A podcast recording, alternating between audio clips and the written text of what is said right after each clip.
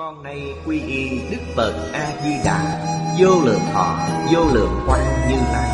Nguyện cho hết thảy chúng sanh Nghe được danh hiệu của Ngài Đều có được tính tâm kiên cố Nơi bản nguyện siêu thắng Và cõi nước cực lạc thanh tịnh trang nghiêm. Con nay quy y pháp môn tịnh độ Tín nguyện trì danh Cầu sanh cực lạc. Nguyện cho hết thảy chúng sanh Đều được thọ trì tu tập Phương tiện thành Phật tối thắng. Con nay quy y Đức Quan Thế Âm Bồ Tát, Đức Đại Thế chín Bồ Tát Và Thanh Tịnh Đại Hải Chúng Bồ Tát Nguyện cho hết thảy chúng sanh Đều phát Bồ Đề Tâm, Sanh về cực lạc, Nhập thanh tịnh chúng, Chóng thành Phật Đạo.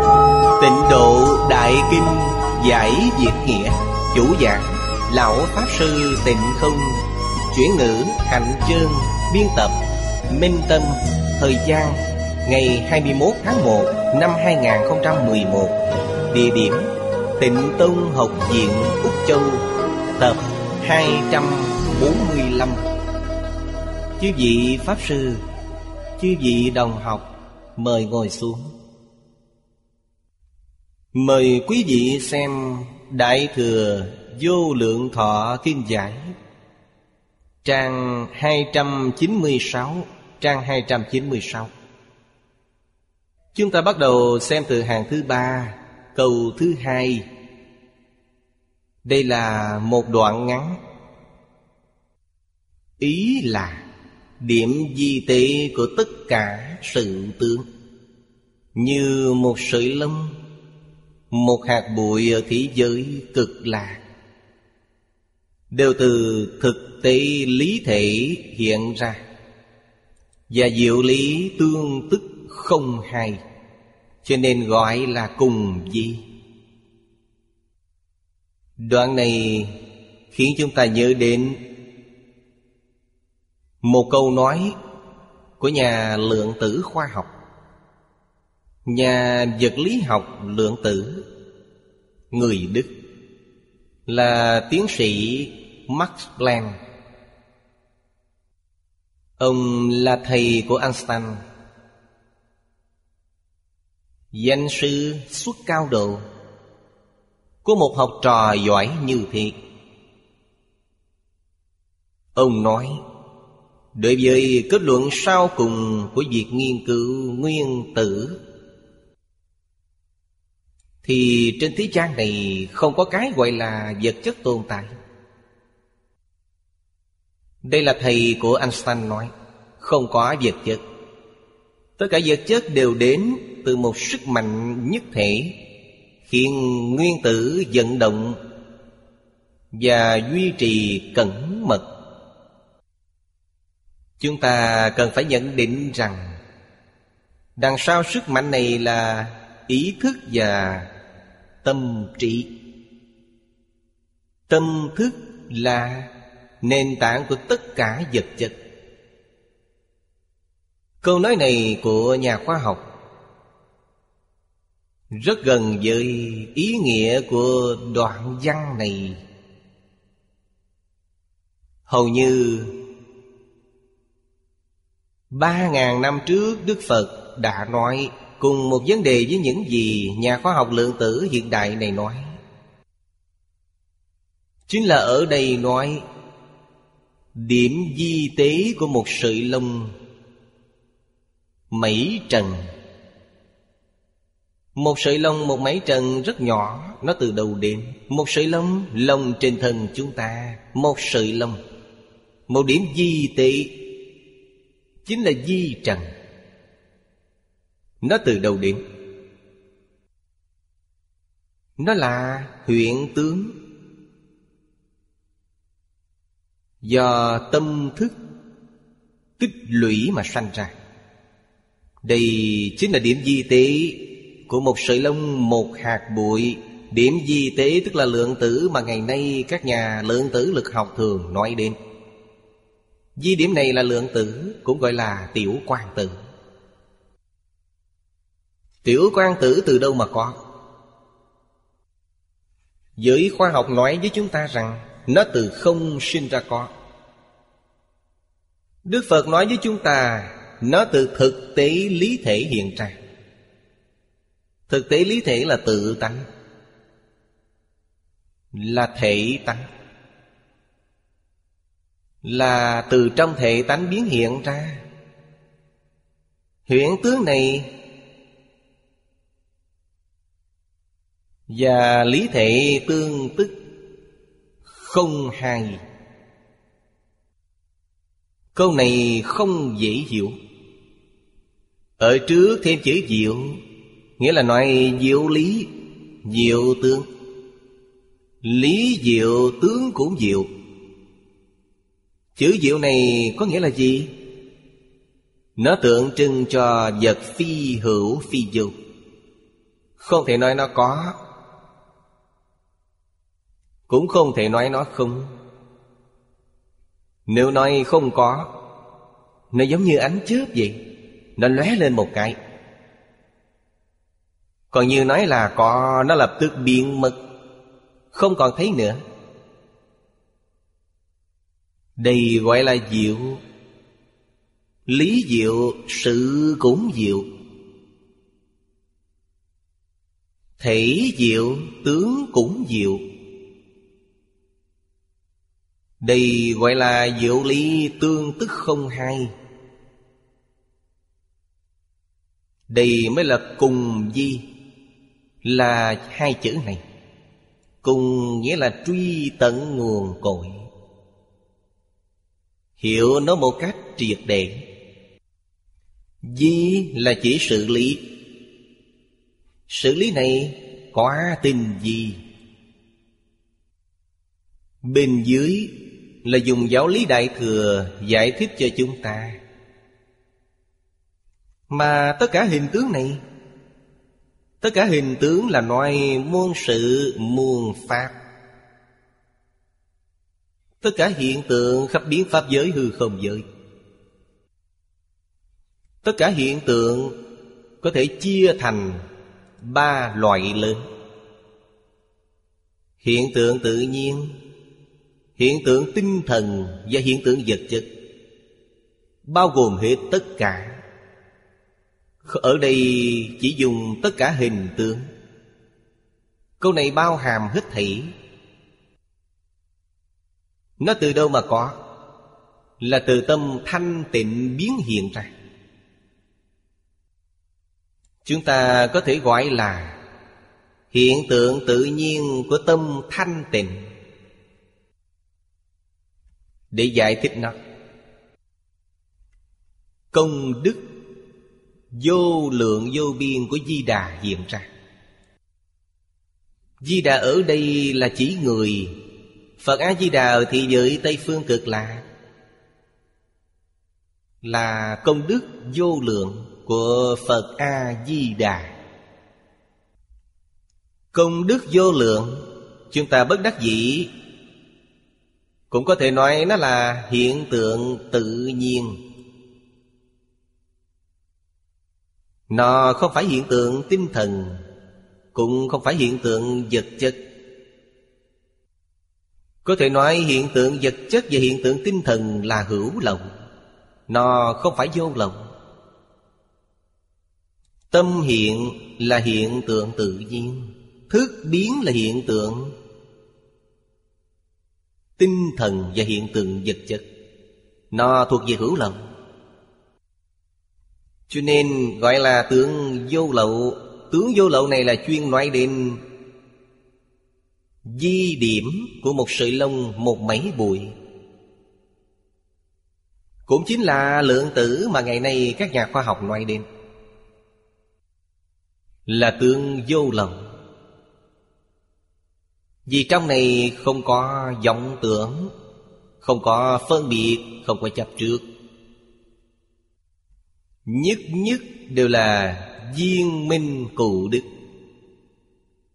Viên là viên mãn, Minh là quang minh. Đầy đủ Dạng đức dạng năng. Như trong Kinh Hoa Nghiêm, Đức Phật nói, Tất cả chúng sanh đều có trí tuệ đức tướng của Như Lai. Minh tượng trưng cho trí tuệ viên. Tượng trưng cho đức tướng Đức tướng viên mãn. Đây là Tự tánh vốn đầy đủ. Mà còn không sanh không diệt vốn tự thanh tịnh. Vốn không dao động. Năng sanh dạng pháp ở đây cần chú ý điều gì? Chú ý hai chữ nhất nhất di diệu là ở chỗ này. Nhất nhất nghĩa là sao? Trong một sợi lông, có vô số di điểm. Trong một hạt bụi, có vô số di điểm. Chúng ta cần phải hiểu ý này. Thực ra di điểm này Như Bồ Tát Di Lạc nói, Một khẩy móng tay, Có ba mươi hai ước một trăm ngàn niệm. Một niệm trong này Chính là một di điểm. Dù số di điểm. Một khẩy móng tay của chúng ta Có 32 ước 100 ngàn di điểm. Giới khoa học gọi là tiểu quan tử. Hiện nay khoa học dùng dây làm đơn vị, Thời gian của dây dài. Dài hơn khẩy móng tay. Nếu một giây chúng ta khẩy được 5 lần, Một giây khẩy 5 lần, Vậy một giây có bao nhiêu di điểm? Một ngàn sáu trăm triệu.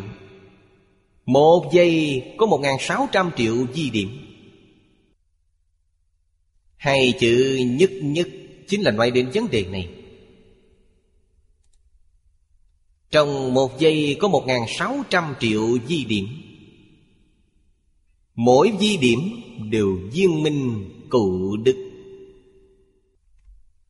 Hay nói cách khác Trong mỗi di điểm Chúng ta dùng khoa học hiện nay để nói Thì năng lượng, tin tức, vật chất Đều viên mạng Viên mạng đến mức độ nào? Không có gì khác với biến pháp giới hư không giới. Trong mỗi một di điểm đều có thế giới. Ở trước chúng ta đã học Bồ Tát Phổ Hiền có thể đi vào thế giới này. Có thể vào trong thế giới của di điểm để tham học. Thế giới này của chúng ta không thu nhỏ, Thế giới trong di điểm cũng không phóng to. Lớn nhỏ không hay. Cảm quan đi vào đó hoàn toàn giống như hiện nay. Vậy chúng ta muốn hỏi, Vũ trụ hiện nay của chúng ta Là vũ trụ trong di điểm Hay là vũ trụ lớn bên ngoài di điểm? Nói cho chư vị biết, Nói thật là Không một cũng không hai. Trong kinh nói rất hay. Tương tức tương nhập. Chúng ta cần phải buông bỏ vọng niệm về phân biệt chấp trước Mới có thể thấy được. Vì sao vậy? Vì có phân biệt, Có chấp trước là có vọng tưởng nghiêm trọng. Vọng tưởng chứa ngại ta kiên tánh. Đây là tánh đức. Cảnh giới minh tâm kiến tánh. Không những là duyên minh cụ đức, Mà nhất nhất đều duyên duyên quả hại. Ý nghĩa duyên duyên quả hải này, Chúng ta rất ít gặp.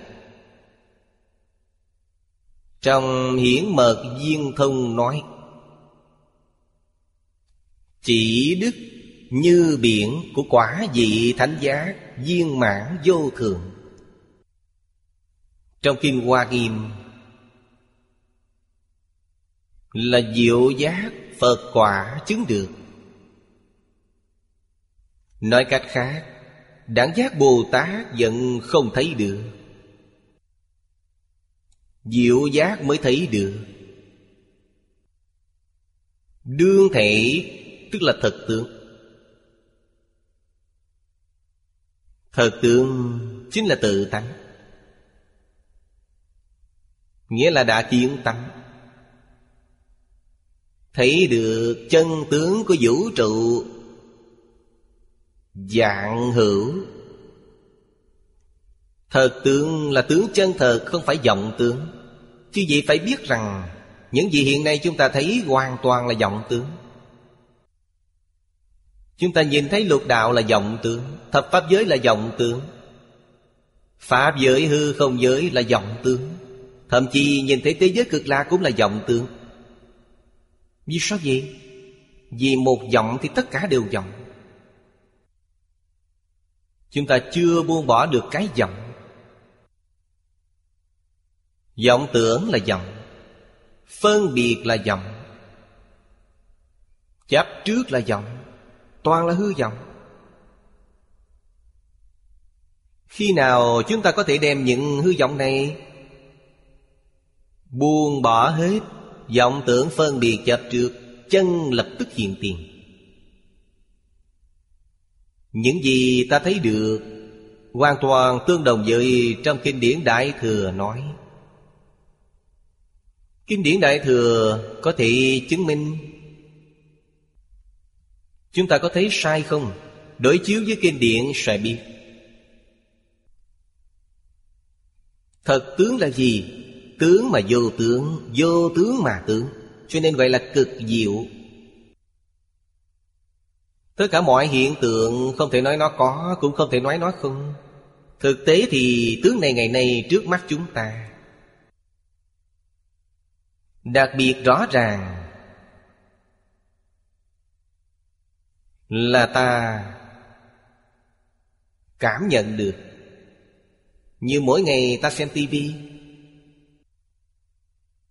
mỗi ngày dùng di tính để tiếp thu tin tức qua mạng. Công việc này, người thời đại chúng ta hầu như Mỗi ngày không thể tách rời. Nó cùng một đạo lý với trong kinh nói. Màn hình Chính là di điểm. Tất cả hiện tượng trong màn hình cũng là di điểm. Trong di điểm có màn hình viên mãn. Trên màn hình có di điểm viên mãn. Tướng tức vô tướng. Ta có thể nhìn thấy nó chăng? Vô tướng mà tướng Hai câu này chẳng phải ngay trước mắt chúng ta sao? Nếu ta có thể cảm nhận ra điều này là đã ngộ nhập cảnh giới hoa nghiêm Kinh hoa nghiêm là gì? Trong màn hình này hiện tướng chính là Đại Phương Quảng Phật Hoa Nghiêm trên màn hình vi tính, hiển thị ra cũng là Đại Phương Quảng Phật Hoa Nghiêm. Không một cũng không hai. Đây gọi là cực diệu. Thật sự có thể thấu suốt thật tướng. Xin chúc mừng. Tâm thanh tịnh của quý vị đã hiện tiền. Hay nói cách khác Tâm thanh tịnh của quý vị xoay chiếu dạng vật. Không nhiễm chút bụi trần. Vì sao vậy? Vì dạng vật không có tự tánh. Dạng vật không có nhiễm tịnh. Dạng vật không có sanh diệt. Dạng vật không có thiện ác. Vậy ô nhiễm đâu ra? Như lục tổ Huệ Năng nói, Xưa nay không một vật nơi nào dính bụi trần. Chúng ta khởi tâm động niệm cho rằng nó đã ô nhiễm, Đó là giả, không phải thật. Ta cho rằng nhiễm tức là nhiễm, còn cho rằng tịnh tức là tịnh sao? Không có. Bất luận trên màn hình hiện ra hình ảnh gì Thị phi. Nhiễm tịnh. Thiện ác. Đều không tồn tại. Những thị phi.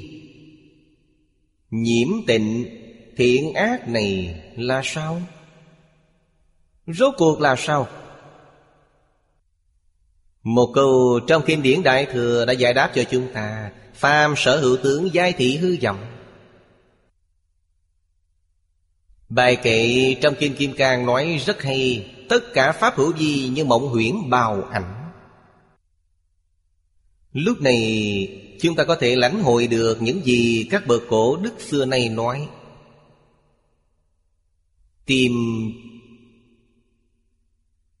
chân vọng liễu bất khả đắc Tìm ta chánh liễu bất khả đắc Tìm nhiễm tịnh liễu bất khả đắc Tìm thiện ác cũng bất khả đắc Xin chúc mừng Quý vị đạt được thanh tịnh bình đẳng giác. Đạt được thanh tịnh bình đẳng giác, Tức là thành Phật Thành Phật mới là.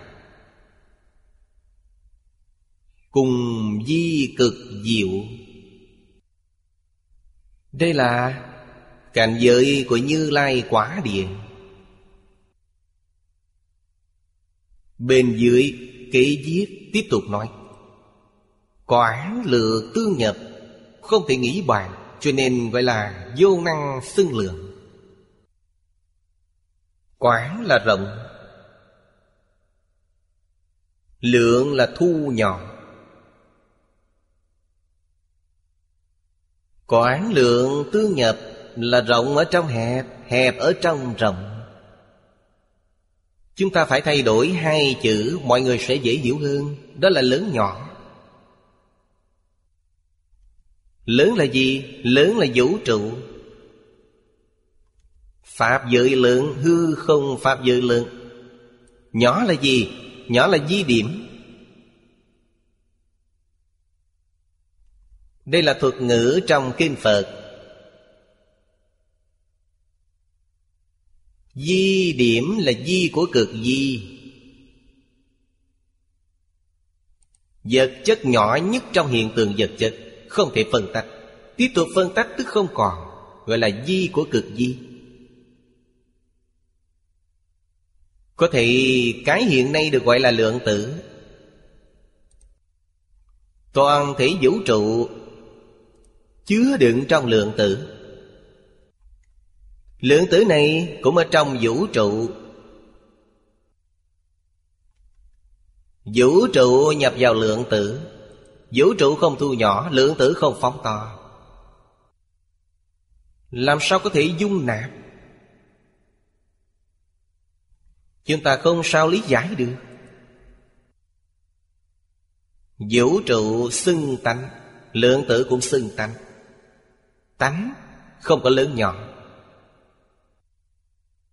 Cho nên nó tương tức tương nhập. Tánh không phải bất kỳ hiện tượng nào. Nó không phải hiện tượng tự nhiên. Không phải hiện tượng vật chất, Cũng không phải hiện tượng tinh thần. Nó có thể sanh ra mọi hiện tượng. Năng và sở không hai. Năng bao hàm sở. Bao hàm tất cả sở sanh. Điều này chúng ta dễ hiểu. Nhưng bất kỳ một di điểm nào trong sở sanh nó cũng bao hàm tự tánh viên mãn. Điều này chúng ta không hiểu. Không thể lý giải được. Trong kinh nói không thể nghĩ bàn. Thực tế, câu này rất tuyệt diệu. Chỉ cần ta không tư, không nghĩ là thấy được là minh bạch. Tư là ta suy nghĩ, Càng nghĩ càng sai Nghị là thảo luận về nó. Nghị luận nó. Như vậy cũng sai. Vì sao vậy? Vì cảnh giới này không phải lời lẽ có thể nói được. Nghị Là tiền ngũ thức. Tư là thứ thứ sáu thứ thứ bảy, thứ tám. Dùng tám thức. Chính là dòng tâm. Không thấy được chân tướng. Không thấy được thật tướng. Thật tướng là gì? Tướng mà vô tướng Vô tướng mà tướng. Ta không thấy được thật tướng. Buông bỏ tâm ý thức Mới có thể thấy. Nó có thể tương tức, tương nhập Hai câu ở đây giải thích rõ ràng Vì sao có thể tương tức tương nhập. Tương tức vô tượng Vô tượng tức tượng, Cho nên nó có thể tương tức tương nhập.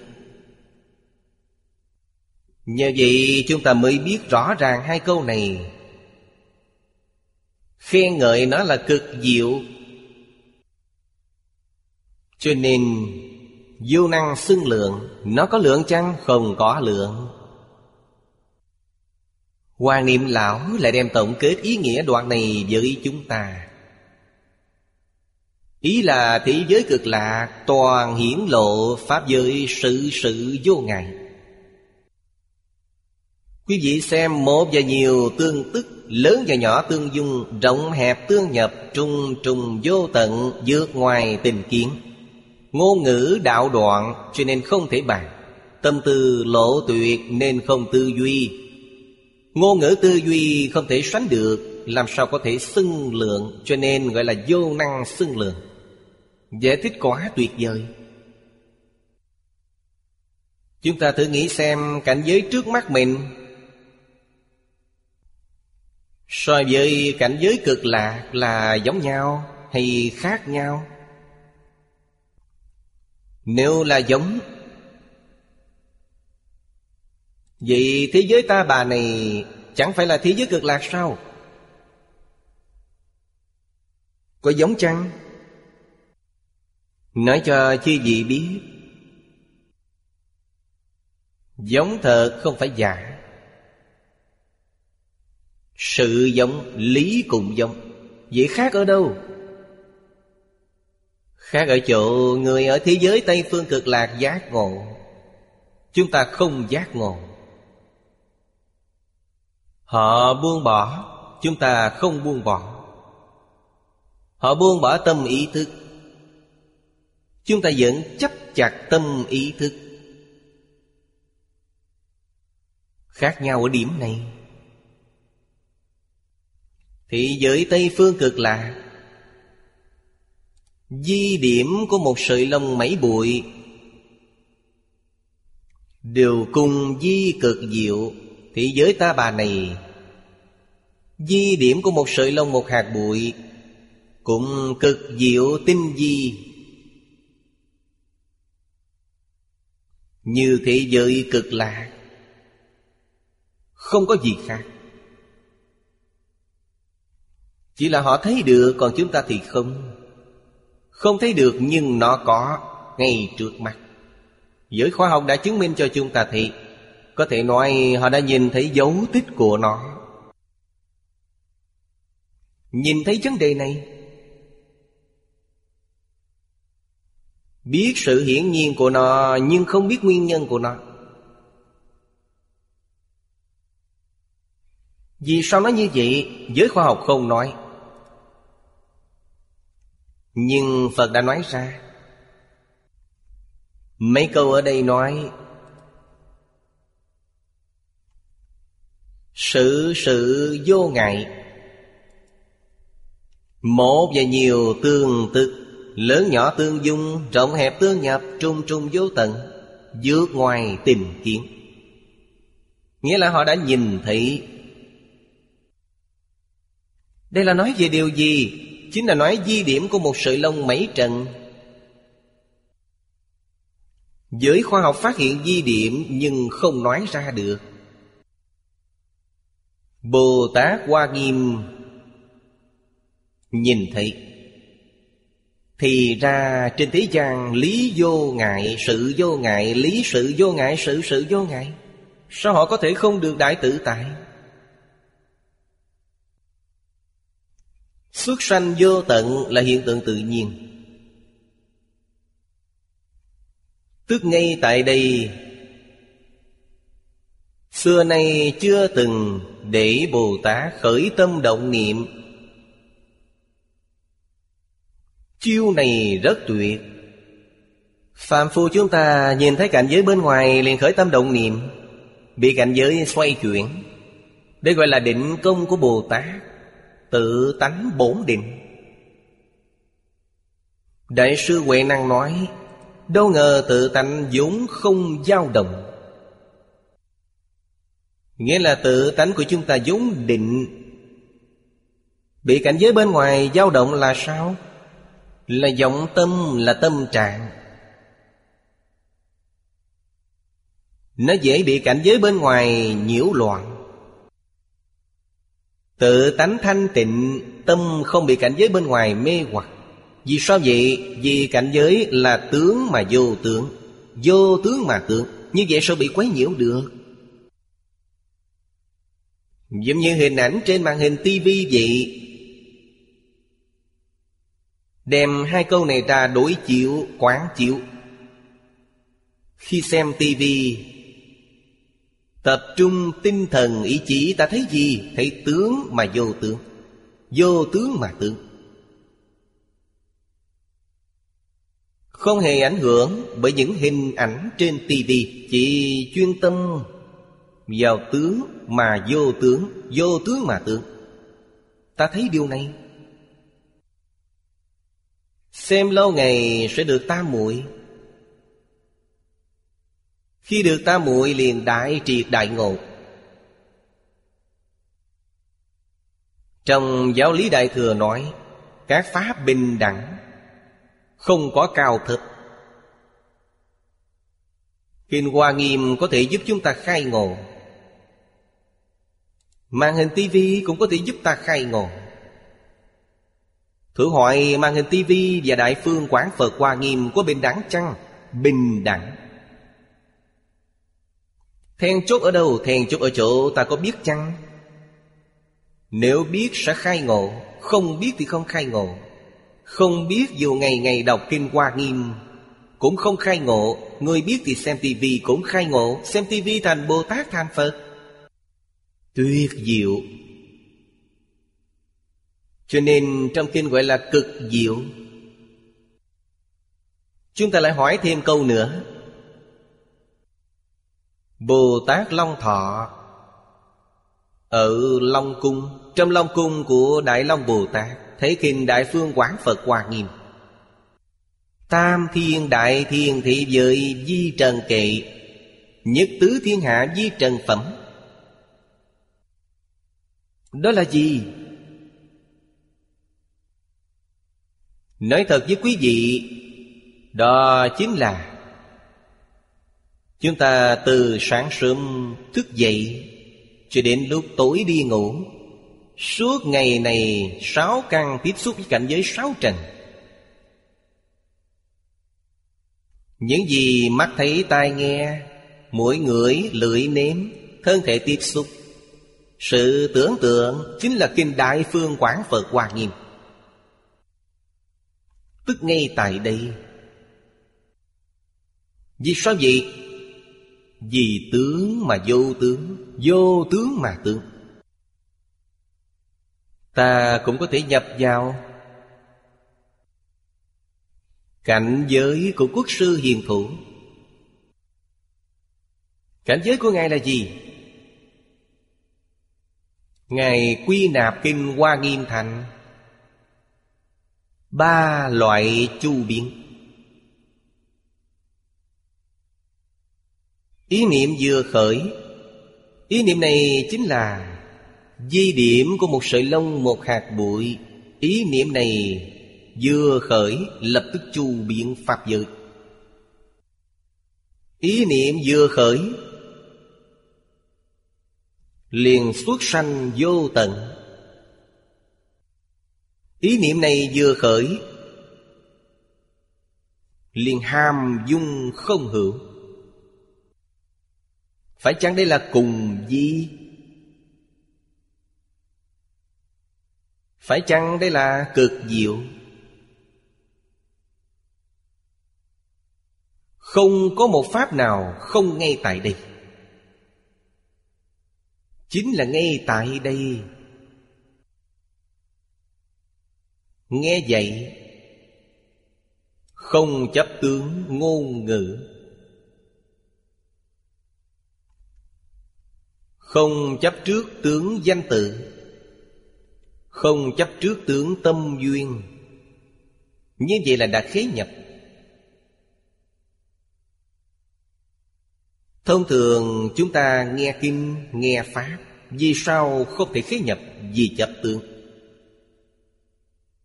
Không biết tướng mà vô tướng Vô tướng mà tướng. Đó gọi là thật tướng Là chân tướng. Chúng ta đều là vọng tâm Rơi vào trong cảnh giới tướng hư vọng. Vì thì Vĩnh viễn không thể khai ngộ vĩnh viễn không thể trở về thanh tịnh bình đẳng. Đạo lý là như vậy. Mấy đoạn văn này, văn tự không dài. Nghĩa lý sâu rộng, vô tận. Câu quan trọng nhất là siêu tình ly kiến. Ngày nay chúng ta không thể siêu tình, Cũng không thể ly kiến. Cho nên đọc những điều này không hiểu. Chữ đọc không sai. Ý nghĩa hình như hiểu. Lại hình như không hiểu. Vì thế không được lợi ích phải học như thế nào? Bốn câu dưới nói với chúng ta. Ngôn ngữ đạo đoạn cũ bất khả nghị. Nghĩ là gì? Là nghiên cứu, thảo luận. Không được, Chỉ có thể nghe. Vì sao không được nghị luận? Vì nghị luận chưa siêu tình ly kiến. Nghị luận là tình kiến. Tình kiến Không thể kiến tánh bởi thì không cho phép ta nghị luận. Quý vị xem. Thiền Tông Xem ngũ đăng hội nguyên, Xem truyền đăng lục. Trong này có rất nhiều điển tích. Hòa thượng trắc nghiệm người học trò. Hỏi người này, Đạo nhất cú lai Nghĩa là ông nói một câu tôi nghe xem. Người học trò này bắt đầu mở miệng nói, Lập tức đánh một quyền vào miệng, Không cho nói. Đạo nhất cú lai, Học trò nghĩ ra rồi Vì sao không cho nói? Ngôn ngữ đạo đoạn, Quý vị đạo gì chứ? Động tác che miệng học trò lại, Người này liền khai ngộ. Thủ pháp này rất cao minh. Hay nói cách khác, Hòa thượng có thần thông, Có trí tuệ, Nhìn thấy học trò này Khi nào?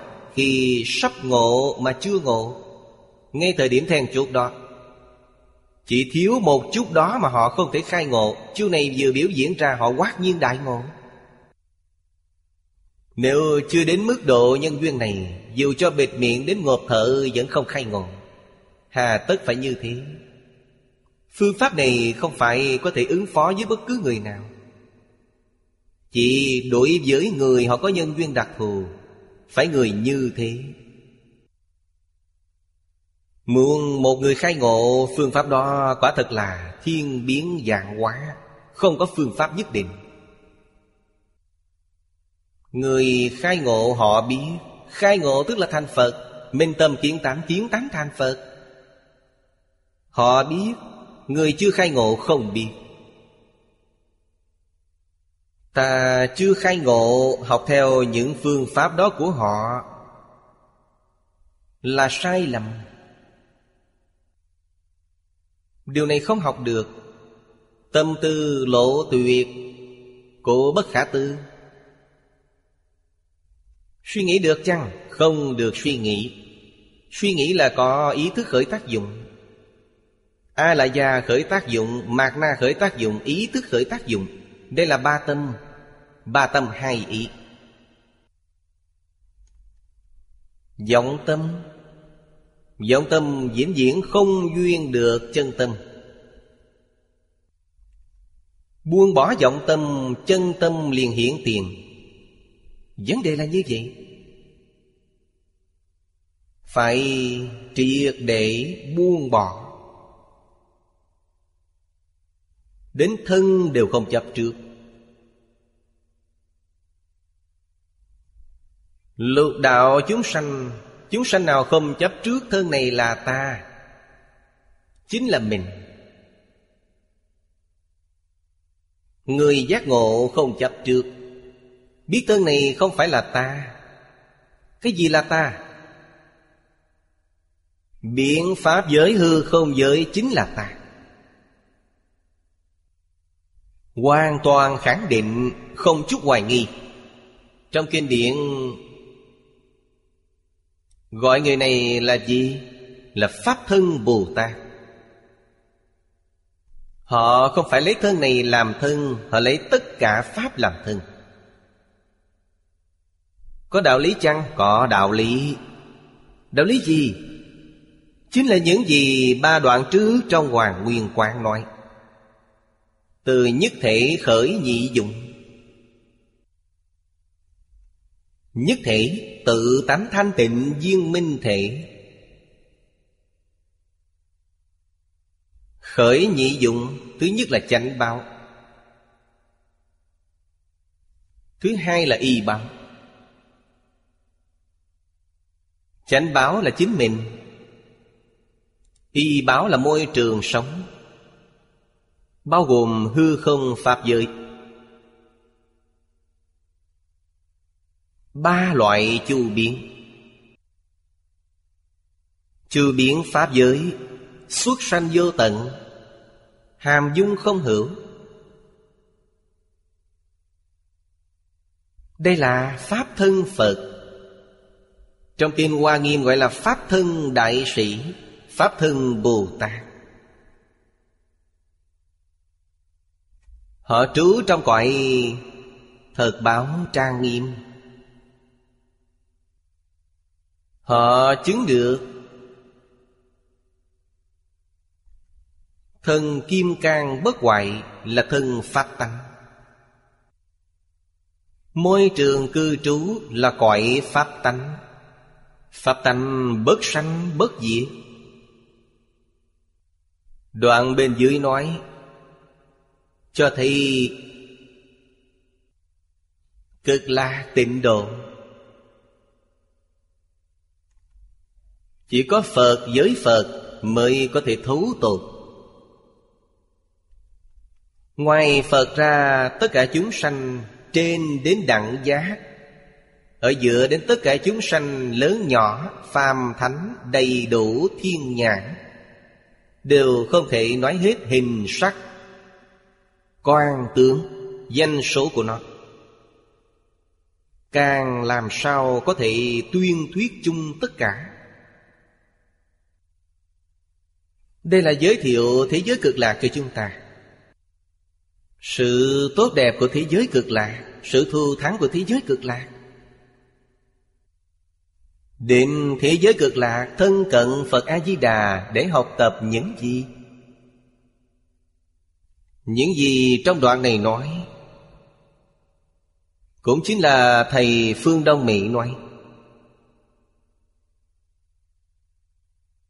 Là triết học đỉnh cao nhất.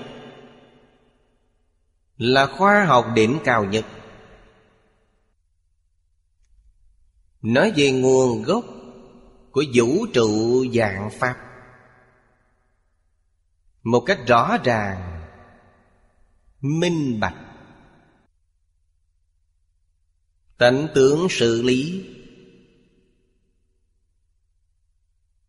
Nhân quả của tất cả Pháp Đều nói rõ hết. Ngày nay chúng ta gọi là học thuật. Do đó, tất cả mọi học thuật đến đây gọi là đại viên mạng.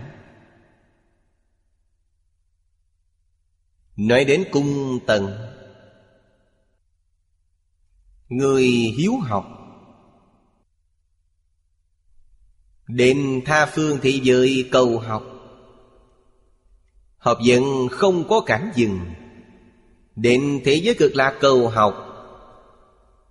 Mới đạt được đại viên mãn. Hơn nữa ngay trong đời này còn chứng được cứu cánh viên mãn. Thành tựu vô thượng bồ đề. Không thể không biết điều này. Cho nên, Thế giới Tây Phương cực lạc chỉ có Phật với Phật mới có thể cứu cánh. Phật ở đây là Diệu giác quả Phật. Bên dưới càng nói rõ hơn, Ngoài Phật ra chính là cõi vị này. Còn tất cả chúng sanh Trên đến đẳng giác. Giữa có người đầy đủ thiên nhãn. Tức có ngũ thông hoặc lục thông. Những hàng đại thánh, tiểu thánh phàm phu. Phàm phu là chúng sanh, thánh là thánh nhân. Đều không thể phân biệt hết hình sắc. Có thể phân biệt, nhưng không thể phân biệt hết. Chỉ có thể phân biệt nhận thức giới hạn, Nhưng không thể nhận thức viên mãn, Không thể. Hình sắc ở thế giới cực lạc. Hình là hình trạng. Sắc là màu sắc. Quang tướng. Quang là quang minh. Tướng là tướng hảo. Danh số Vật này gọi là gì? Số lượng bao nhiêu? Ta đều không thể phân biệt. Không thể phân biệt rõ ràng hết, Đương nhiên làm sao có thể tuyên thuyết tất cả được. Vì vậy, Giới thiệu thế giới cực lạc cho chúng ta, Chỉ có Phật mới làm được. 48 nguyện Là Phật A-di-đà tự nói. Kinh vô lượng thọ cũng được tuyên thuyết từ kim khẩu của Thích Ca Mâu Ni Phật. Đẳng giác Bồ Tát đều không nói được. Cho nên nói Đoạn này là tổng kết trong nguyện văn. Có người có thể phân biệt Hình sắc, quan tưởng danh số Và tuyên thuyết tất cả Không thành chánh giác. Nghĩa là mười phương thế giới Muốn đến thế giới cực lạc xem, Không thể nói rõ ràng mọi thứ Ở thế giới cực lạc. Họ không có năng lực này, Không có loại trí tuệ này. Chương này chúng ta học đến đây. Bây giờ xem tiếp chương sau. Ngã tá Phật thời, Quốc trung vô lượng sắc thọ.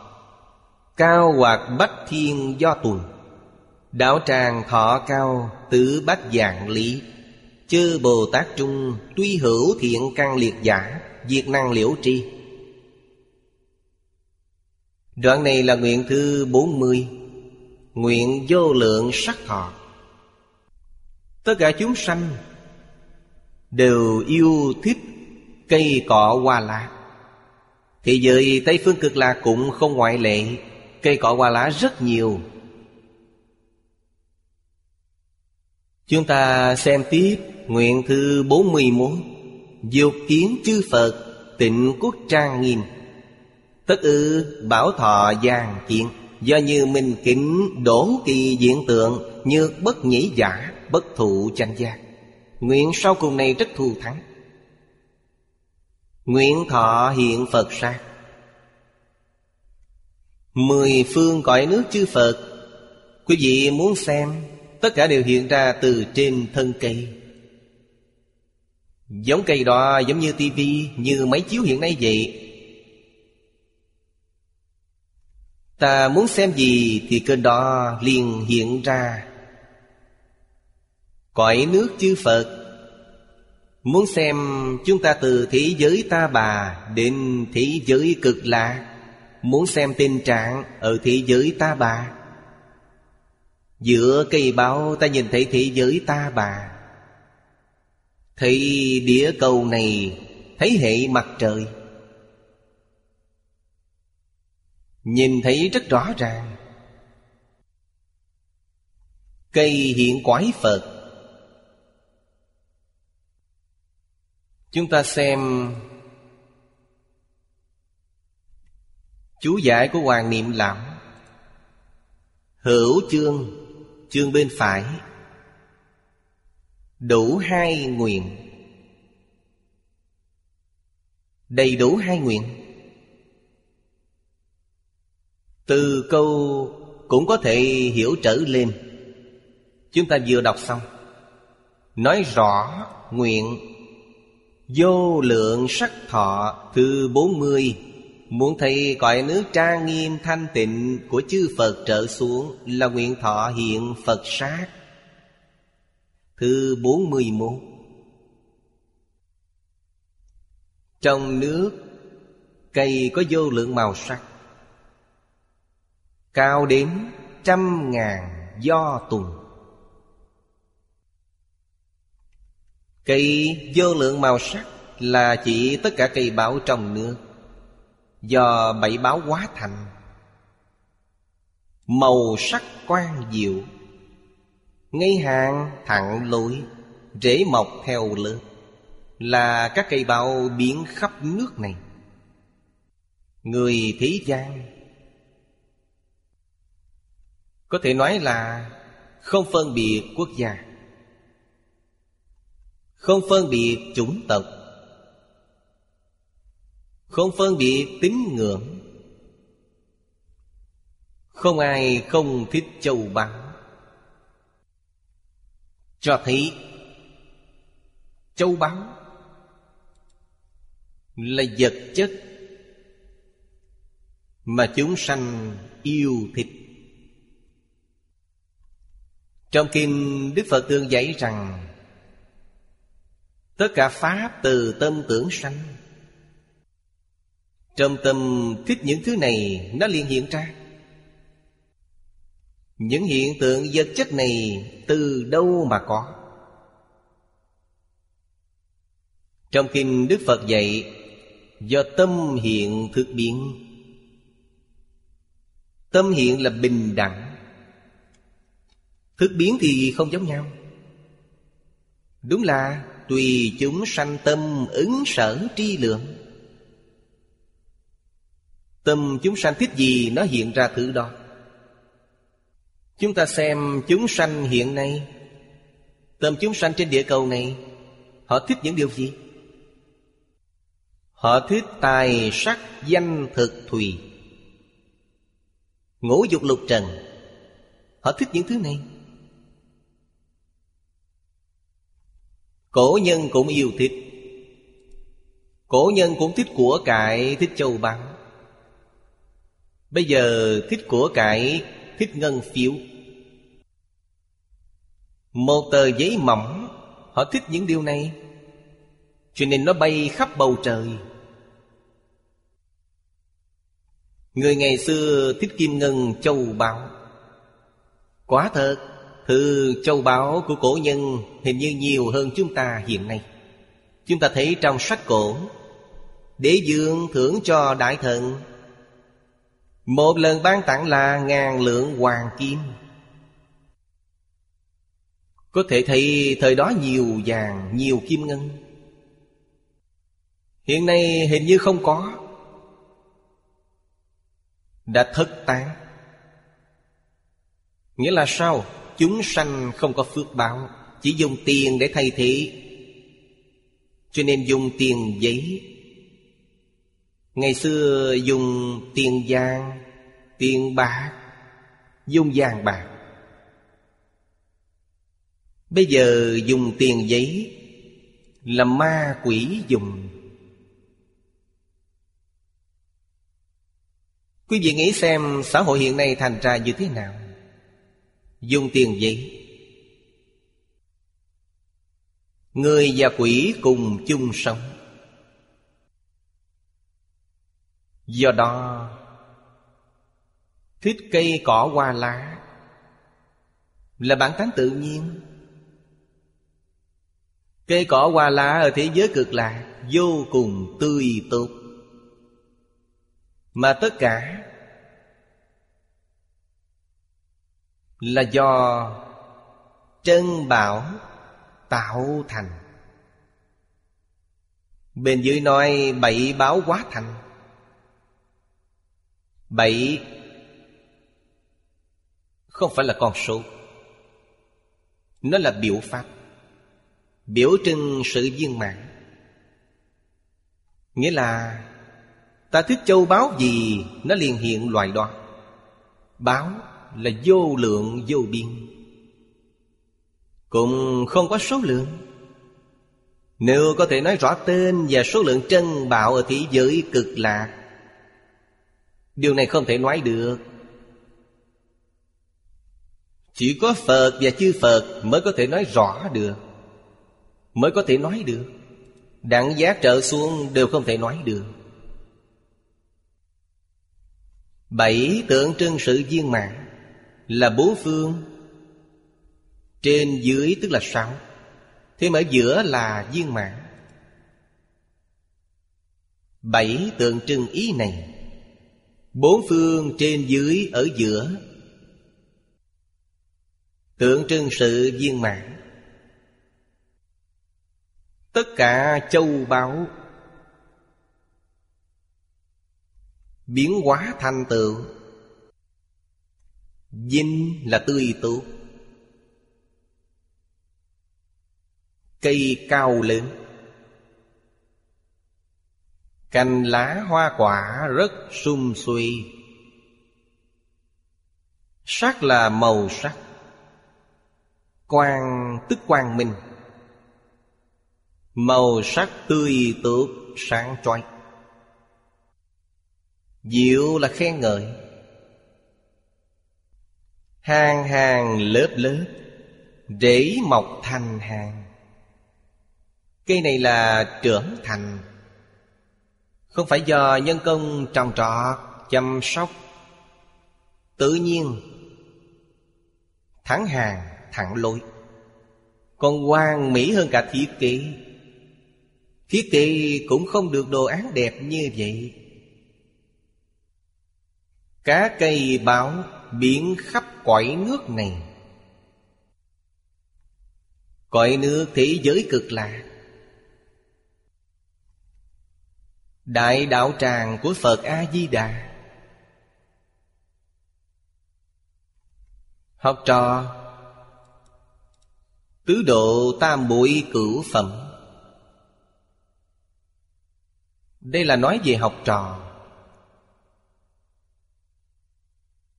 Những cây báo này.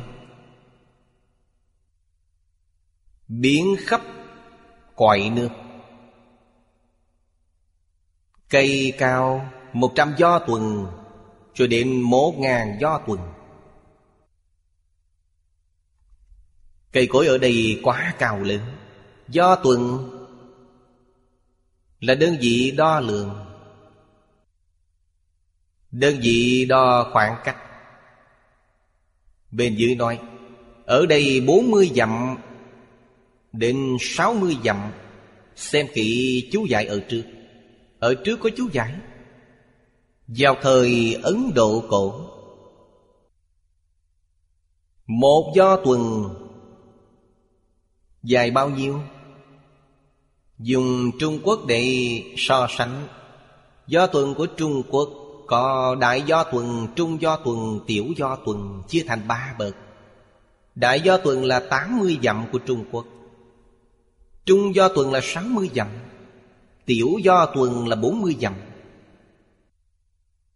Lúc Đức Phật Thích Ca Mâu Ni ra đời, Là vào thời nhà Chu Trung Quốc. Trong sử Phật giáo, Có ghi chép rất rõ ràng. Năm Đức Phật Thích Ca Mâu Ni ra đời Là năm Giáp Dần thứ 24 của Chu Chiêu Dương khi Phật diệt độ là năm thứ 53 của Chu Mục Dương. Phật trụ thị 80 năm. Người xưa tính tuổi mụ 80 tuổi. Người nước ngoài nói 79 tuổi. Thước đo thời nhà Chu. Thước đo nhà Chu dài bao nhiêu? Đầu năm dân quốc. Đại sư Hoàng Nhất. Từng làm một cuộc khảo cứu. Ngài có viết một bài văn có tên là Chu Xích Khảo. Nói cho chúng ta biết, Một mét thời nhà Chu Tương đương với sáu tấc hiện nay. Thước của nhà Chu không lớn. Hay nói cách khác Đại do tuần 80 dặm. Cũng chỉ bằng 40 dặm hiện nay. Tiểu do tuần là 20 dặm. Trung do tuần là 30 dặm hiện nay. Là dặm của Trung Quốc, Không phải cây số. Cây số lại phải giảm đi một nửa. Cũng khá là cao. Nếu cây số giảm mất một nửa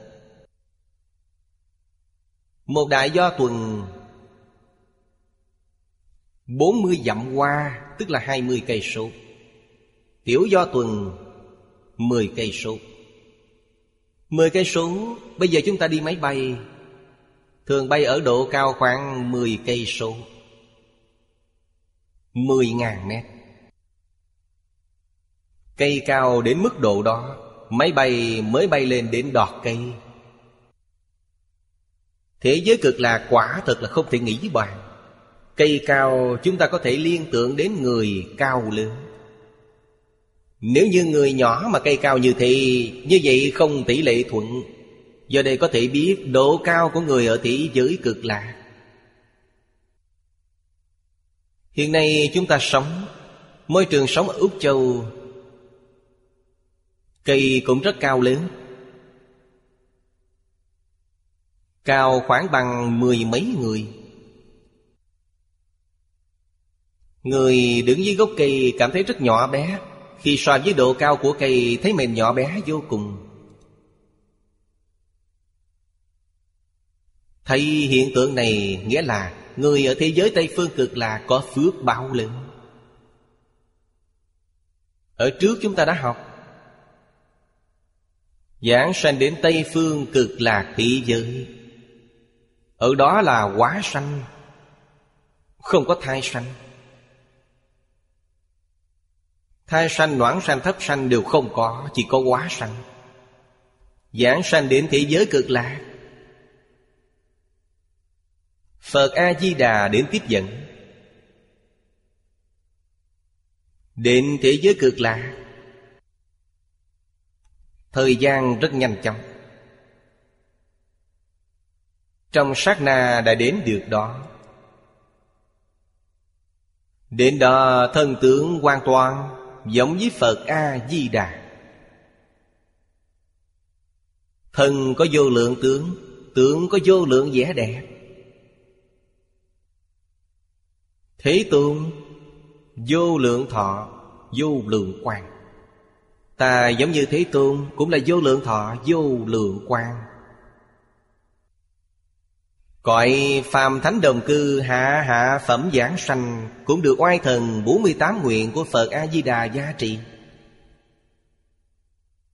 Một đời chứng được quả vị diệu giác viên mạng Chứ gì phải cố gắng tư duy xem Có nên đến đấy chăng? Rất muốn đến đó, Không có ai không muốn. Nhưng đi bằng cách nào Phải buông bỏ tất cả những gì thuộc về thế gian? Điều này rất khó, Lại không muốn buông bỏ. Có thể mang tất cả những gì thuộc thế gian này theo chăng? Không thể mang theo. Đến thân thể này cũng không thể mang theo được. Vì sao vậy? Vì thân thể này không tương xứng với thân thể ở thị giới cực lạc. Nếu thân thể hiện tại của chúng ta cũng là thân kim cang bất hoại cũng là thân có vô lượng tướng Tướng có vô lượng vẻ đẹp, Như vậy có thể đi Tương đồng với bên đó. Đáng tiếc thân chúng ta không giống họ. Thân này quá tệ, Không cần nó nữa. Chứ vị nên biết rằng, Thân còn không cần, Huống gì Là vật ngoài thân. Chỉ cần buông bỏ được, không có ai không giảng sanh. Khi lâm mạng chung, Phật A-di-đà không đến tiếp dẫn, Cũng không được trách Ngài. Ngài biết. Ngài biết điều gì? Ngài biết ta chưa buông bỏ, Cho nên không đến tiếp dẫn. Nếu buông bỏ hoàn toàn, Nhất định Ngài đến tiếp dẫn. Chỉ cần có một chút dướng mắt, Phật sẽ không đến. Nhất định phải hiểu rõ ràng, minh bạch điều này. Trên thế gian này, Dù làm bao nhiêu việc tốt, Tích lũy công đức Nhất định phải tam luân thể không? Nếu còn nghĩ rằng tôi đã làm không biết bao nhiêu công đức, Như vậy không thể giảng sanh. Đang tự chứa ngại mình. Vì sao vậy? Vì tích lũy công đức là việc đáng phải làm. Không có gì đáng vinh dự, Là bổn phận của mình. Phải tẩy trừ sạch sẽ những tạp niệm này. Tâm thanh tịnh Và quải thanh tịnh tương ưng.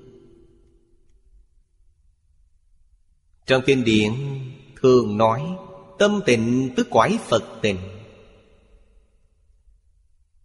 Thế giới cực lạc là tịnh độ. Xem tiếp, Trong đạo tràng còn có thọ dương Gọi là đạo tràng thọ, Tước bồ đề thọ.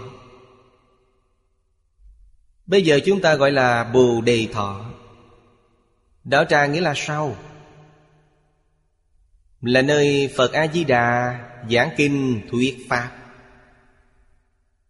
Cây bên ngoài giảng đường gọi là đạo tràng thọ. Đi về Phương Tây Nam trước núi Chánh Giác Của Tây Dược, Khoảng 14-15 dặm, Có cây tất bạc lạc Đức Phật ngồi dưới cội cây này thành chánh giác, Cho nên gọi là Bồ Đề Thọ. Duy Ma Kinh, Bồ Tát Hạnh Phẩm Triệu Chú. Đây là chú giải của Đại sư Tăng Triệu. Có một đoạn nói rằng Đức Phật thành đạo với cội cây. Cây gọi là bồ đề. Cây này ánh sáng chói lò Hương thơm bạc ngát. Hình sắc di diệu, Tùy theo sở thích mà thị. Ở đây nói đến Tây Dực Là chỉ cho hướng Tây Nam của Trung Quốc. Đức Phật ra đời ở nước Ca Tỳ La Vệ, tức là Nepal hiện nay. Phía nam rặng Himalaya, phía bắc là Tây Tạng. Quê hương của Phật ở phương Nam rặng Himalaya. Ngày xưa thường gọi là Tây Vực Đi về 14-15 dặm phía tây nam núi Chánh Giác. Tây Dực Ký. Của Đại sư Quyền Trang thời Đại Đường. Nghĩa là Ngài đến Ấn Độ du học. 17 năm, Những nơi Ngài trải qua đều có ghi chép. Ngài viết thành một cuốn sách. Có thể gọi là du ký. Bộ sách này rất có giá trị. Trong này có ghi chép.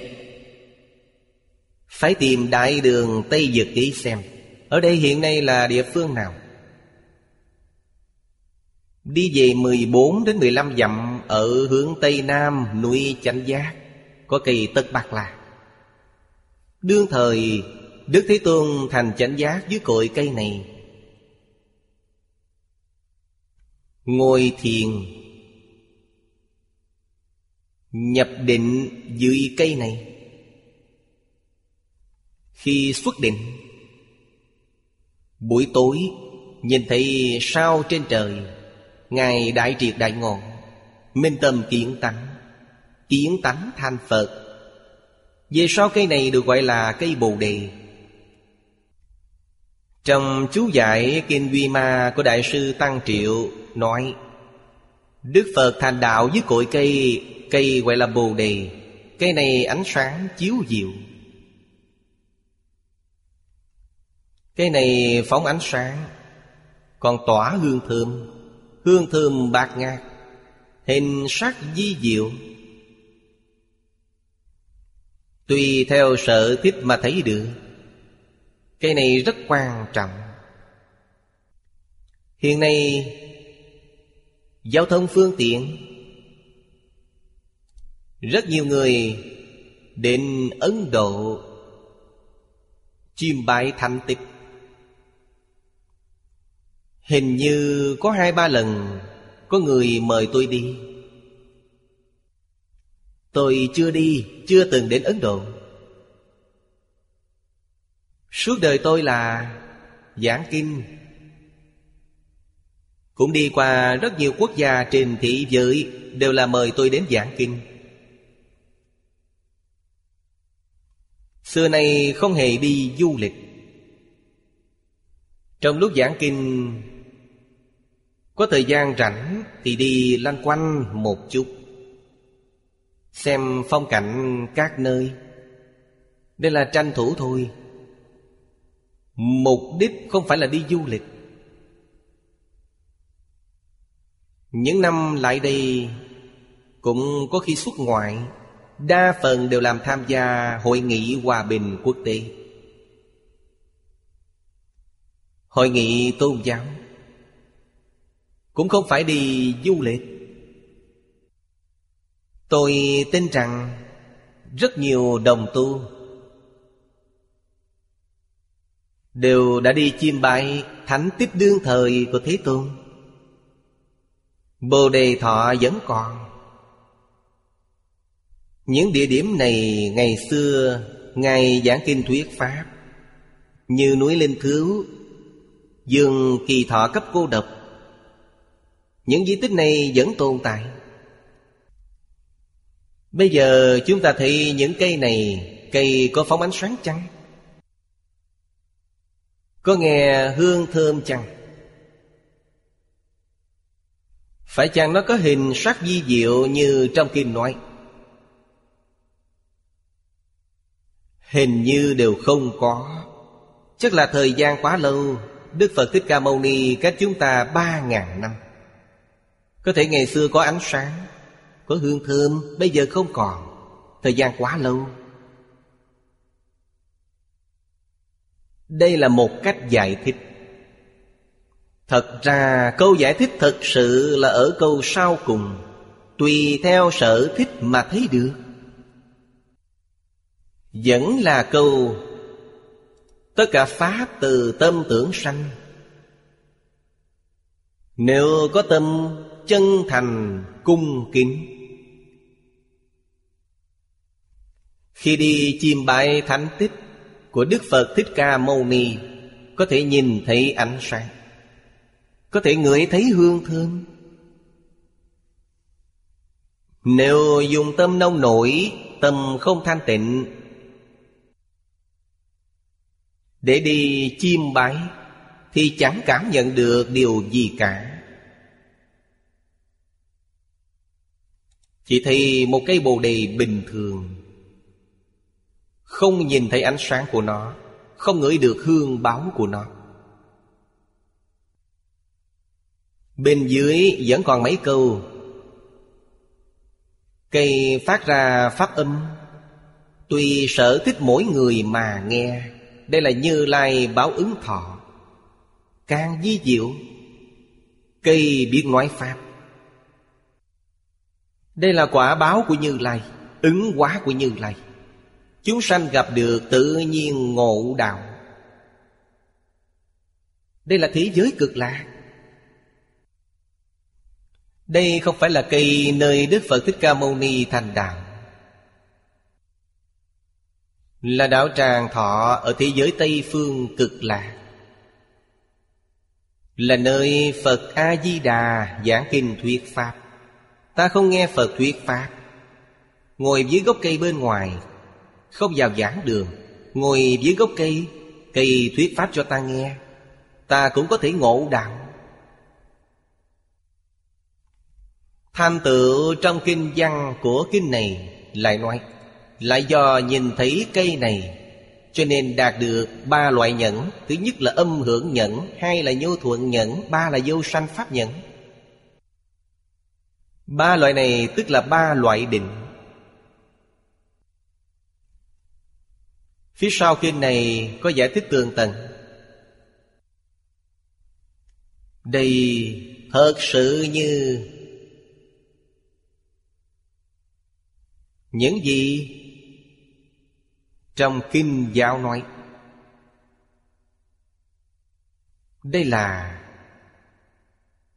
quả báo của Phật A-di-đà. Do ứng hóa. Hiện ra. Đức Thế Tôn dạy rằng, Thế giới cực lạ là do vô lượng công đức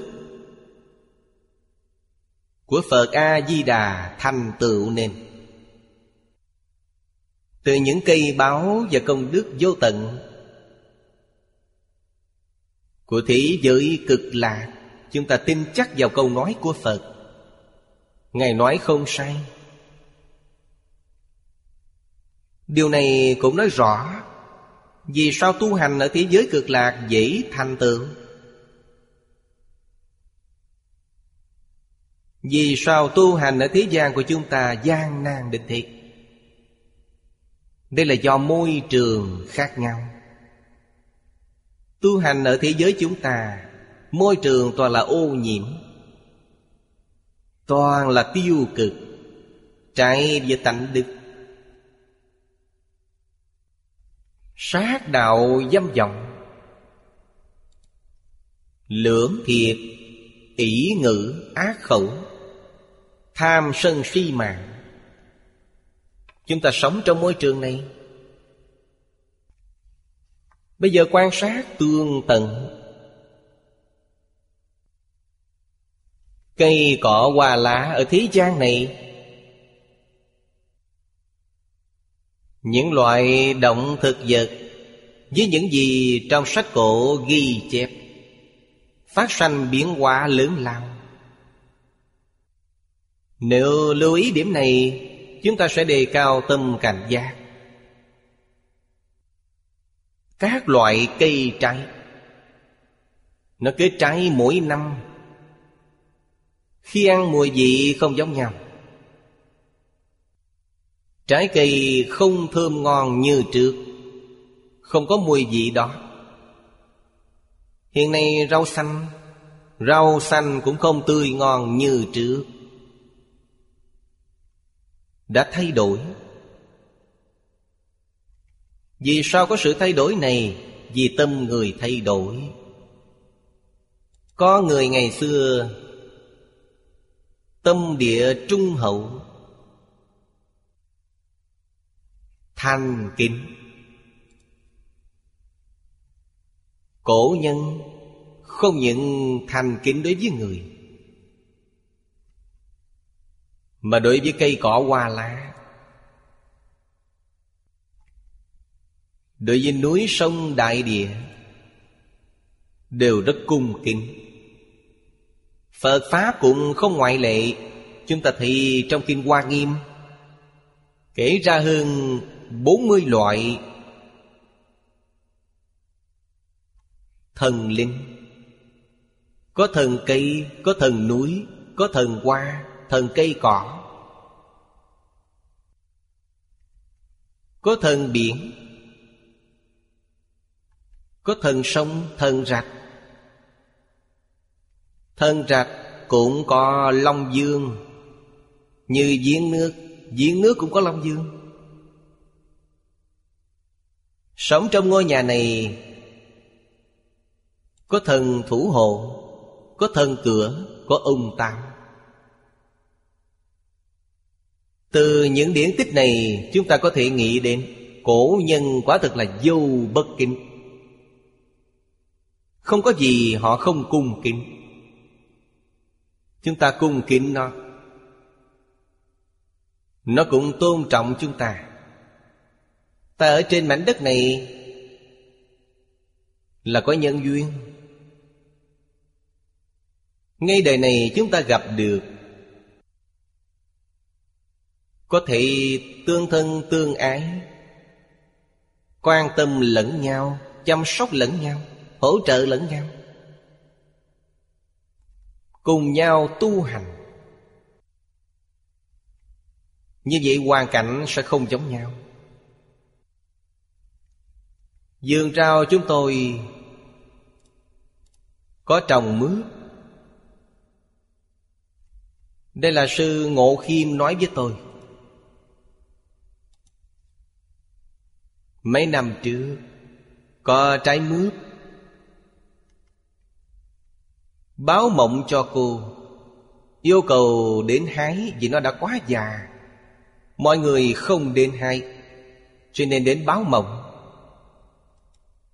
Ngày hôm sau cô ra xem quả nhiên tìm thấy, đúng là mướp quá già, không ăn được. Phải giữ lại làm giống. Quý vị xem mướp trong giường cũng có báo mộng. Có thể nói nó không có linh tánh chăng? Giường rau của chúng tôi không dùng phân bón, Không dùng thuốc sâu. Chúng tôi chia một mảnh nhỏ trong giường, Chuyên cung cấp cho sâu bò Trong giường trồng rất nhiều cây trái, Cũng chỉ định mấy cây cho chim chóc. Đều rất giữ chữ tín. Chúng tôi chung sống rất hòa thuận. Hai bên quan tâm lẫn nhau. Đúng là hai bên hợp tác rất tốt đẹp. Tuyệt đối không tổn thương đến bất kỳ chúng sanh nào. Cần phải hiểu đạo lý này. Người thời nay không có lòng yêu thương Đến bản thân mình, họ còn không biết yêu thương, Thì làm sao yêu thương người khác? Vì thế họ không biết yêu thương cha mẹ, Không biết yêu thương anh em. Không biết có tôn trưởng. Cho nên hiện nay núi sông, cây cỏ, hoa lá, Linh khí đó không còn nữa. Linh khí không còn. Quý vị tự quan sát tường tận xem, Nó có gì? Nó có tà khí. Không bình thường lắm. Gần đây tôi nghe nói Rất nhiều nơi có từng đàn chim bị chết. Từ trên không trung rơi xuống mà chết. Nguyên nhân gì vậy? Giới khoa học hiện nay chưa tìm ra nguyên nhân. Trong Phật Pháp nói, Do lòng người chúng ta bất thiện, Oán khí này Gây ô nhiễm sơn hà đại địa. Khí phát ra từ cây cỏ hoa lá Cũng là những chất bất thiện này. Cơ thể những loài chim này quá nhỏ, Sức đề kháng yếu. Chúng hít không khí này Dẫn đến tử vong. Chúng bị trúng độc. Tham sân si mạng nghi là ngũ độc.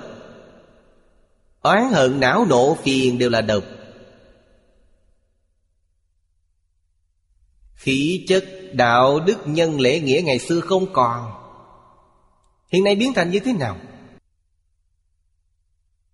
Quan sát tường tận. Không khó phát hiện. Hiểu rõ môi trường xung quanh, Chúng ta không còn lưu luyến môi trường này nữa. Phải tận tâm, tận lực. Giúp cải thiện hoàn cảnh. Đó chính là giúp cải thiện nhân tâm. Đến ông Baladen, người Mỹ Cũng nói đến phương pháp. Để chúng ta ứng phó với dự ngôn thảm họa năm 2012 Phải dùng biện pháp.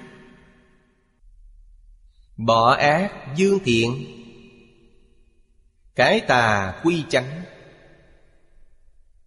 Đoan chánh tâm niệm. Mới ứng phó được vấn đề nan giải. Mới có thể hóa giải thảm họa này. Không những hóa giải, Còn có thể đưa địa cầu đến một tương lai tươi sáng đẹp đẽ hơn. Như trong kinh nói, Tất cả Pháp từ tâm tưởng sanh. Đức Phật nói Tướng do tâm sanh. Cảnh tùy tâm chuyển, Chúng ta mới hiểu rằng Hai thế giới không giống nhau. Thế giới Tây phương cực lạc Người người đều tu thượng thiện. Như trong Kinh Di Đà Đức Phật nói, Thế giới đó là nơi hàng thượng thiện nhân câu hội nhất sự Vậy xã hội hiện nay của chúng ta thì sao? Cũng là thượng, Nhưng chữ ở dưới đã thay đổi là thượng ác. Người nào không tạo mười ác nghiệp? Sát đạo dâm, Thân hành sát đạo dâm. Khẩu giọng ngữ, Lưỡng thiệt ỷ ngữ, Nói lời ngon ngọt để lừa bịp chúng sanh Ác khẩu. Còn ý thì tham sân si. Gây ra mười ác nghiệp nặng nề. Vì thì cảnh giới bên ngoài thay đổi. Đối với bản thân mà nói, Tai họa của bản thân là tật bệnh, Phiền não, Âu lo. Thiên tai bên ngoài là Xã hội động loạn. Địa cầu thiên tai dồn dập. Như lũ lụt, gió bão Núi lửa phun trào Động đất Động vật. Không ngừng bị diệt chủng. Vấn đề này đối với nhân loại đang sinh tồn trên địa cầu, Tạo nên sự uy hiếp nghiêm trọng. Khởi nhân đều là do ý niệm bất thiện, Hành vi bất thiện tạo thành. Có thể cứu giảng chăng? Có thể. Chỉ cần biết quay đầu hướng thiện. Quay đầu là bờ. Từ bỏ mười điều ác, Nỗ lực tu mười điều thiện. Những năm lại đây, Chúng tôi đề xướng Cùng nhau học tập đệ tử quy, Học cảm ứng thiên, Học thập thiện nghiệp, Học giáo huấn, Có liên quan đến luân lý, đạo đức, Giáo huấn nhân quả trong kinh điển tôn giáo. Thế giới này sẽ được cứu. Thiên tai sẽ được hóa giải. Thân thể chúng ta có nhiều độc bệnh Sẽ được khôi phục bình thường. Khiến sơn hà đại địa, Cây cỏ hoa lá, Ngũ cốc lương thực Có thể sanh trưởng trở lại như xưa. Nhân dân tôn trọng nhau. Thương yêu nhau. Quan tâm nhau và hợp tác lẫn nhau. Thế giới cực lạc Là thế giới đại đồng. Chúng ta không sánh bằng, Nhưng cũng có thể đạt đến bậc trung. Thế giới bậc trung cũng có thể khiến cho cuộc sống được hạnh phúc mỹ mãn. Chư Phật Bồ Tát, chư vị Thánh Hiền Đều luôn khuyến khích chúng ta. Chúng ta đọc đến những đoạn kinh văn này. Nhất định phải nghĩ đến Xã hội ngày nay Chúng ta phải thực hành như thế nào? Chúng ta phải thay đổi tâm thái. Dùng tâm thiện Dùng ý tốt Để xử sự đối nhân tiếp vật. Bản thân Chịu thiệt thòi. Cổ nhân dạy rằng Thiệt thòi là phước. Chiếm lợi ích không phải là phước báo. Chiếm lợi ích là quả. Là tai họa. Nếu thông đạt thấu triệt được nhân quả bao ứng, Tuyệt đối Ta không khởi tâm động niệm Muốn chiếm lợi ích của người khác. Đứng ở giữa lợi và hại, Ta nên gánh giác thiệt hại, Lợi để nhường người khác. Việc tốt dành cho người khác. Việc xấu mình lãnh chịu. Đây mới thật sự là tích lũy công đức.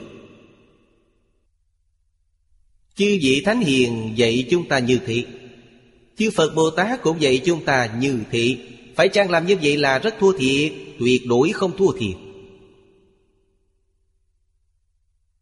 Phước báo ở đằng sau. Nếu tinh tấn, dõng mạnh, tích cực tu tập Không cần đợi đến đời sau. Lúc lớn tuổi là nhận được hiệu quả. Suốt đời nhẫn nhường. Suốt đời đi sau. Nhìn về bên ngoài hình như là rất khổ sở, rất đáng thương. Suốt đời sống rất cần khổ. Nhưng sao? Nhưng phiền não nhẹ, Trí tuệ tăng trưởng, Thân thể mạnh khỏe, sống lâu. Rất khổ, Không ai chăm sóc. Nhưng bản thân mạnh khỏe, sống lâu, Quý vị dám nói đây không phải phước báo ư? Có người nhất định phải nhiều người hầu hạ ư. Tự chăm sóc mình không phải càng tốt sao? Đức Phật Thích Ca Mâu Ni thể hiện cho chúng ta thấy, Suốt đời ngày ăn một bữa, Đêm ngủ dưới gốc cây, Ba y một bát. Quý vị dám nói Ngài không có phước báo chăng? Sau khi chết cho đến nay Quý vị thấy mỗi ngày có biết bao nhiêu người đảnh lễ? Bao nhiêu người tán thán? Bao nhiêu người học tập đi theo di huấn của Ngài? Bao nhiêu người nhận lợi ích của Ngài? Đây chính là phước báo của Ngài. Chúng ta cần phải nhận thức rõ ràng Không phải ở đây ăn ngon, mặc đẹp, ở nhà lớn. Không phải những thứ đó Không liên quan đến những vấn đề này? Chúng ta hưởng thụ phước báo chân thật. Những điều hư giả này xin nhường cho người khác không biết tu. Không khởi xung đột với người khác. Họ cần ta không cần, Thứ ta cần họ không cần. Làm sao có xung đột được?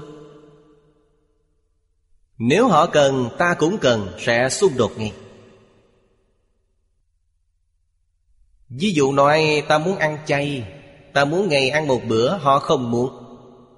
Về phương diện ẩm thực tuyệt đối không khởi xung đột. Họ muốn ở nhà cao cửa rộng, Tôi thích ở nhà tranh. Ở ngôi nhà tranh nhỏ bé, Họ không muốn. Về môi trường sống chúng tôi không xung đột. Quý vị muốn công danh phú quý, Tôi không cần những thứ đó. Tôi cần đọc sách thánh hiền. Ngày ngày đọc sách vui hơn bất kể điều gì. Như vậy sẽ không khởi xung đột Không tranh giành với người, Không mong cầu gì thuộc thế gian. Không khởi xung đột với người, Cũng không xung đột với thế gian. Được như vậy thì tự tại biết bao, An vui biết bao. Hết giờ rồi, Hôm nay chúng ta học đến đây.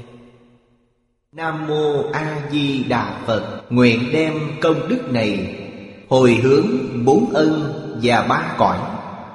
Nguyện khắp Pháp giới các chúng sanh, Đồng sanh cực lạc thành Phật đạo. Chúng Phật tử đạo tràng tịnh độ. Nam Mô A Di Đà Phật.